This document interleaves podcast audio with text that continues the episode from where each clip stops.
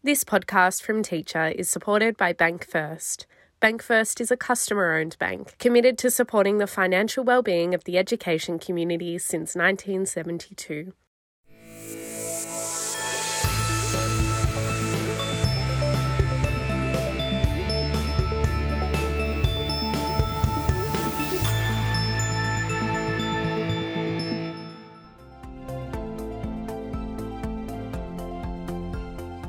Thanks for downloading this episode of the Research Files from Teacher Magazine. I'm Dominique Russell.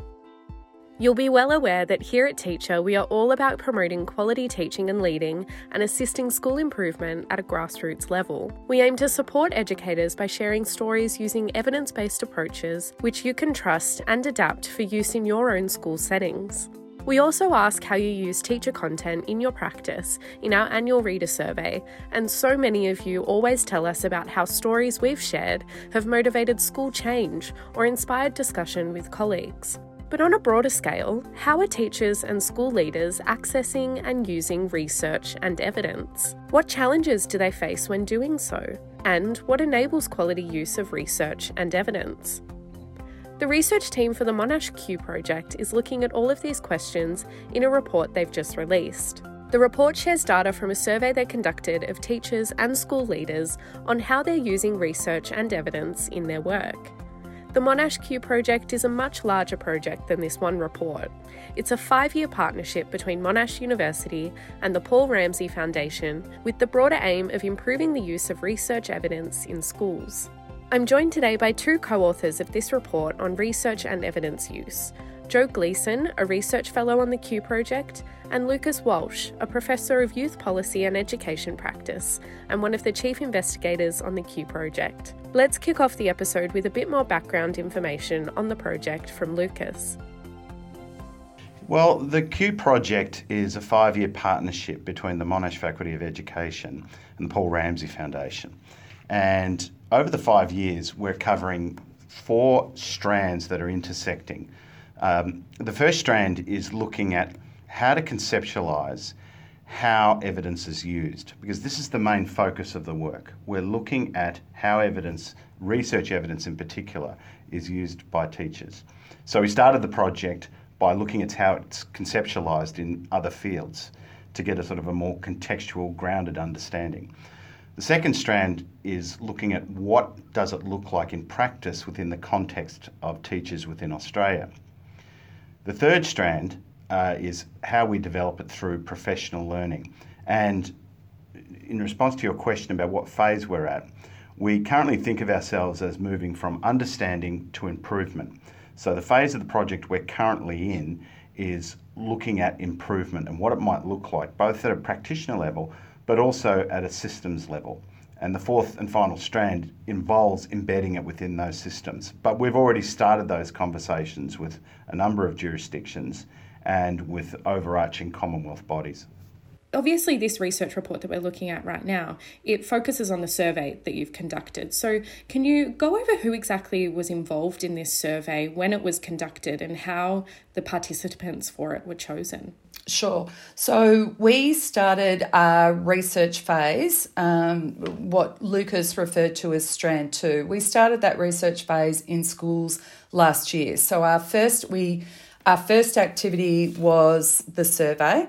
Um, and we uh, administered that to schools that had volunteered to participate with the Q project. And uh, we were right in the middle of recruiting schools when COVID 19 um, hit. And so that uh, curtailed, I guess, the number of schools uh, that we were able to recruit. Um, but I, have got to be honest with you, the, the, the response that we had from teachers uh, wanting to be involved in the first survey, despite being in lockdown, shifting their practices to online, was incredible. We um, we had about 130 responses from teachers that we had um, that we had recruited ourselves, and then we worked with some uh, recruitment agencies to help us get some other teachers. And hence, we got um, nearly 500 teachers and school leaders from uh, the four states in which um, the Q project is is participating, which is New South Wales, Victoria, Queensland, uh, and South Australia. So it was an incredible response. And then when we invited those people that had um, completed a survey, did they want to participate in, in an interview? So we went to our Q partner schools, and again, just an incredibly generous response that, that 29 um, teachers and school leaders put up their hand. And in fact, others tried to, but you know, um, we we had to put a stop to to getting it. But just just incredible in terms of how open they were, how generous they were with their time, and and also their honesty. Um, some of the insights that they provided, which which as I discussed with you, are coming out in in an upcoming paper around their thoughts about what quality research use means, just fantastic. Absolutely. And so part of the survey, you asked the participants what types of research and what types of evidence they value most. So I'm interested in what they said about that. And then also if the the types of research and evidence that they valued most, did that translate into what they actually utilized most as well? We asked uh, for their um, views as to what type of evidence that they consulted most frequently.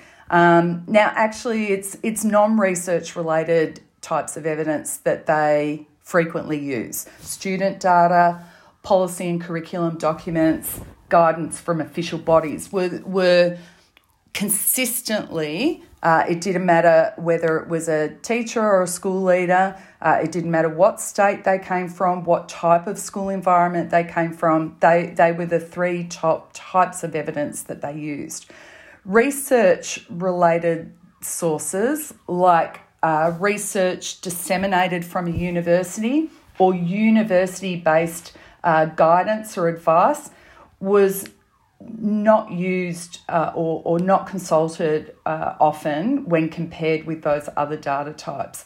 So there was some interesting um, sort of contradictions in the data, if you like. We asked a question um, whether you had used research in the last 12 months. And 70% of the teachers and the school leaders said, yes, I had. So you would expect research related um, evidence types to be consulted more frequently than they were, but they weren't. So that started throwing up, you know, hmm, what's going on here? So we suspect that teachers and school leaders sometimes think that they're using research, but it might not be. Or they might use research once relative to using other types of evidence far more often. And it's useful to note that you know uh, educators who are not necessarily research engaged uh, are not only not consulting research very often, but they're using these other evidence sources and types, including student data, far less as well. And I mean, it's useful to clarify there here that you know our definition of research evidence, our working definition, is evidence that's been generated through systematic studies undertaken by universities or research organisations. The kinds of things you might see reported in in books, reports, articles, research summaries, training courses, and the like. And so, thinking now about the research and the evidence that they're they're accessing that they're turning to most frequently did you gain any data then on on and any insight on how they used this in practice? So they're using it most often. You, you would think when we talk to teachers or when you talk to um, different uh, people involved in the education system, what comes to mind when you think of using research is like, oh, okay, I, am going to change the way we go about literacy, for instance, or I'm going to I'm going to put in uh, a new way of. Uh, conducting a particular practice, teaching practice. So it's usually viewed as something big, uh, as something quite formal, as something quite uh, direct, yeah. But in fact, teachers are saying to us when I use research, I use it mainly to have discussions of best practice with my colleagues, or I use it to improve my own knowledge or to reflect on my own personal uh, either teaching approach or maybe something that I've experimented with. So, teachers and school leaders are telling us that they use it quite differently to how you might first imagine that they would use it.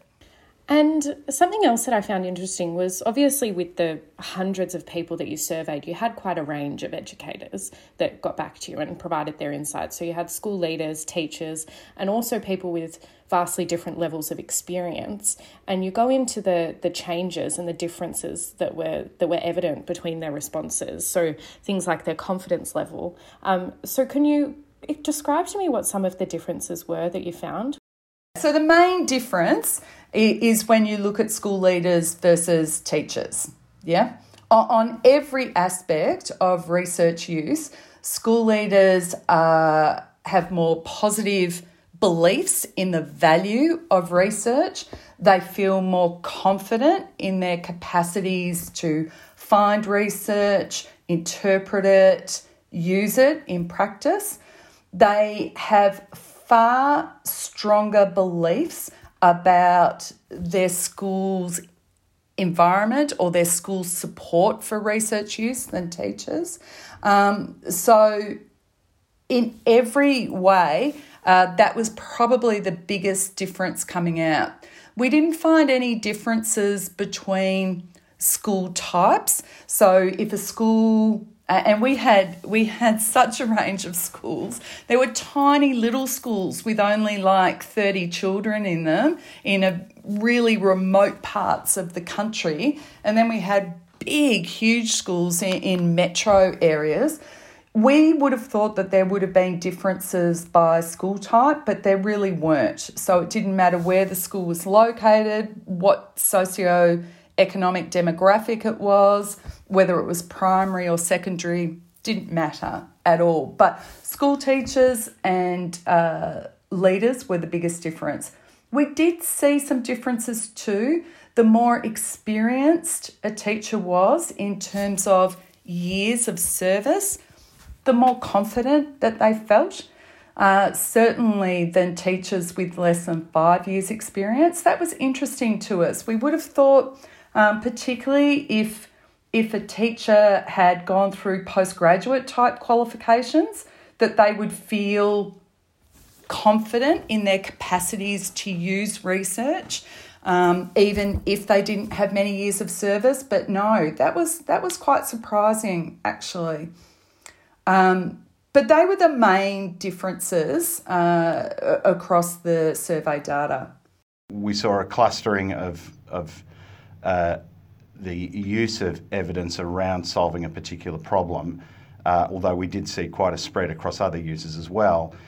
And really, the, the, the reflections that you just pointed out, Jo, in terms of sometimes teachers use it in reflective ways, um, and, the, and how it's used is also varied. So you'll get ad hoc pick up what's in front of me or something that I've just heard at a conference versus yep. more targeted approaches, which tend to be more focused at the leadership level, which Jo has yep. summarised quite neatly.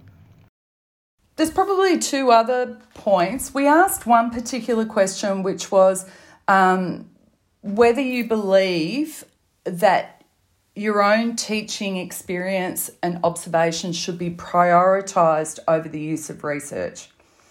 Um, teachers overwhelmingly believed in that far more than school leaders did. Um, so there's something happening there with with uh, either time or role or confidence. Not sure what it is, and it's certainly something that we're looking to investigate more this year. That that belief of of experience and knowledge over over research use. The other thing that came out, just looking at teachers and school leaders again, teachers are really social creatures, yeah? Um, and teachers, as opposed to school leaders, wanted to use social and relational ways of finding, interpreting, using research more than school leaders did. They really relied on recommendations from their colleagues or their personal networks, word of mouth, that type of thing. And where school leaders were, were, more oriented towards what we call credibility factors. Uh, yep. Another thing that we haven't raised here that's been implicit in what Jo just said is the powerful role of context. And that, it's not just context in the sense of those relational things that Jo was talking about, about where teachers are, but the context in which of the particular challenges that they're facing within their school.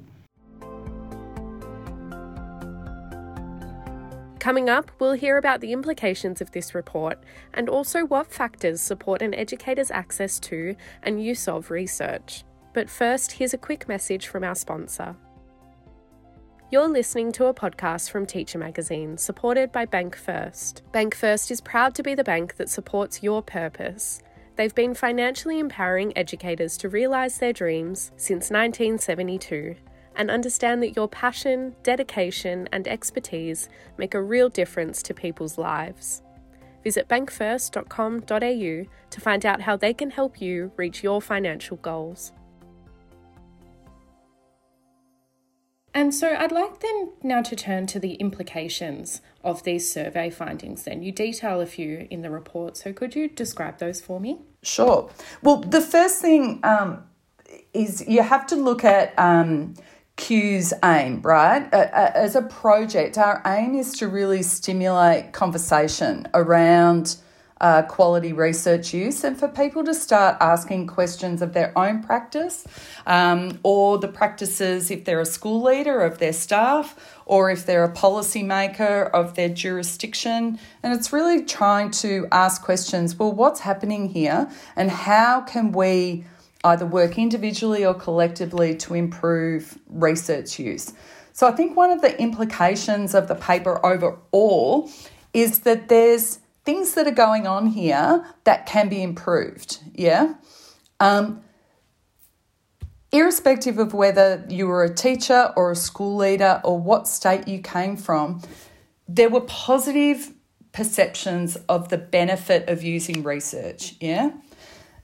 And even though it's not in this report, when we've looked at um, or, or, or, looked at qualitative findings and we've interviewed uh, teachers, there's this overwhelming desire to use research. Even if, if teachers and school leaders don't feel they're very good at it, um, they're quick to tell us, I really want to do this, right? So I think that that's a positive implication that there is a real desire to use research. But, and there is a but, and the but is that there are things stopping them doing it, yeah? Now, whether that's their own confidence level, whether that's the culture of the school that they're in, that the, the, the culture might not be very supportive, uh, or it might not be very open minded to experimenting with different um, knowledge, with different research. Or there are physical barriers. There are real barriers. Teachers are telling us, particularly teachers as opposed to school leaders, I don't have the time to do this. Yeah? I can't find the time to really go and look at different research sources of reading that. Yeah, even if I did have the confidence, even if I did have the ability, I don't have the time. Some teachers are telling us, hey, I want to make time for this and I want to learn, but I don't have access. Yeah. And other teachers are saying, I just don't know where to find it. So they want to go there, but they don't know where to start looking. So there's some real knowledge gaps, there's some skill gaps, there's some capability gaps, and then there's some real challenges around time and access that need to be addressed. So I think, irrespective of who you are, whether you're an individual teacher yourself or a school leader, or you are um, in, in a Department of Education or you're a professional learning provider, there's things in here in this report that teachers and school leaders are saying that they need help with, yeah, um, and and that that they should be uh, getting that help. So, in summary, we know that uh, teachers are keen to use research evidence. We know this occurs uh, across systems, big or large schools, uh, small or large schools that Jo referred to. We also know there are differences within schools between school leadership and teachers in general. We also know that there is a variety of ways that evidence is used and types of evidence that is used, and we're getting greater clarity about what's being used more and what the barriers and opportunities are there. There's a, a deeper, wider question there about understanding the teacher profession as being made up of, a, of, of, of many things, but it includes mindsets and skill sets dispositions and attitudes um, across the life course of a given teacher. And our work is looking at one particular strand of that. That's the use of research evidence.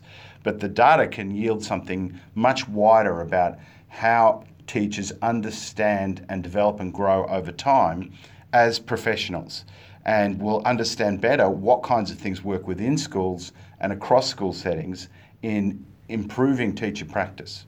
You describe the, the quality use of research evidence, and you say that it's the thoughtful engagement with and the implementation of appropriate research evidence supported by a blend of individual and organisational enabling components. So, would you be able to go over what those enabling components are? Well, so there's there's a range of them, and and and, and Jo, jump in whenever you like. But you know, we're looking at different dimensions of of um, teachers' professional lives. And enabling components at an individual level include things like the skill sets, you know, the knowledge and capabilities that are required to thoughtfully engage and implement appropriate evidence. There's the mindsets component, which are these dispositions and attitudes, as well as values that are required to thoughtfully engage with and implement appropriate evidence. As we've already highlighted, relationships are super important, the interpersonal process and connections that teachers require to be able to thoughtfully engage with and implement appropriate research evidence. And Jo's already highlighted how teachers uh, look to trusting relationships with colleagues for ideas, advice, and reflection.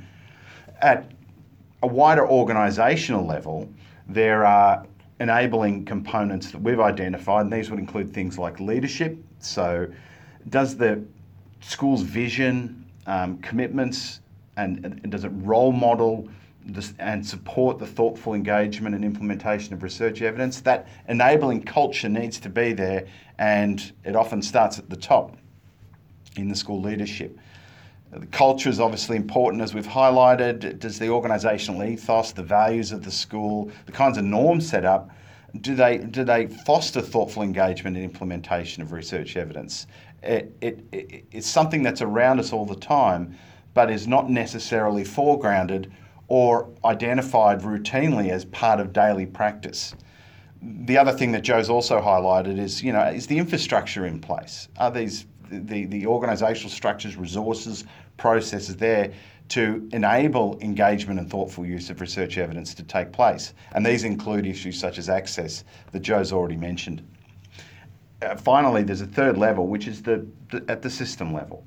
Um, you know, we understand that the schools exist within complex ecosystems within their own communities, and they're also embedded within this wider system. And so it's why that we've identified the system level as being very important because they they set the tone for what's important within schools. They set the tone for what's expected of teachers.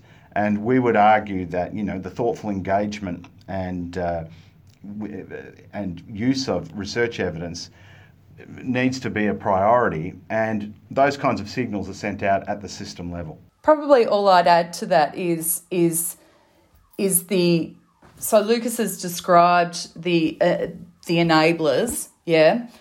Right at the core are, are two very important things as well that do enable research use.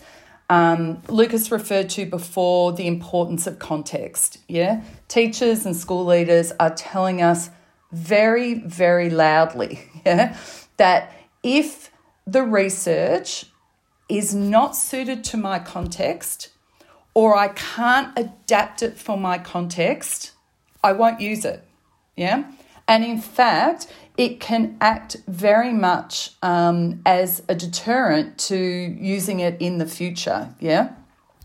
So when we talk about appropriate evidence, we're not trying to get into debates about, you know, is it, you know, has it been gone through some trial versus something else? Yes, we want good, credible evidence, but we absolutely are highlighting the importance of context, yeah? And, and that does enable it. And somehow, part of what we want to do is, is how do we help to get realistic, usable, context, you know, fitting research into the hands of teachers. Yeah. The second thing is around thoughtful um, engagement. Teachers and school leaders are telling us that to use research well, yeah, it takes time and it takes consideration and it takes questioning. That's probably the the theme that teachers and school leaders are telling us most. You've got to question it, right? Can I use this? Will it work? Yeah. And in fact, not that it's in this report, but teachers and school leaders, when research is not being used well, they describe situations where it hasn't been questioned, where the latest fad has just been picked up and plonked down in place. So, thoughtful engagement, the questioning, and the contextual relevance are enabling factors themselves, yeah? So, you ask the question, you know, is the research evidence credible? Is it fit for purpose? And do I have the skills and environment and support that I need in order to be able to do that well? We would love um, if any schools want to, you know, through listening to this or want to participate in Q project activities that are coming up, we would really welcome that. The more people uh, that want to get involved, um, fantastic. That's all for this episode. To stay up to date with our Research Files series, be sure to subscribe to our podcast channel on Apple Podcasts, Spotify, or SoundCloud so you can be notified of any new episodes. You've been listening to a podcast from Teacher, supported by Bank First. Bank First is proud to be the bank that exists to serve the education community. Visit bankfirst.com.au to find out how they can help you reach your financial goals.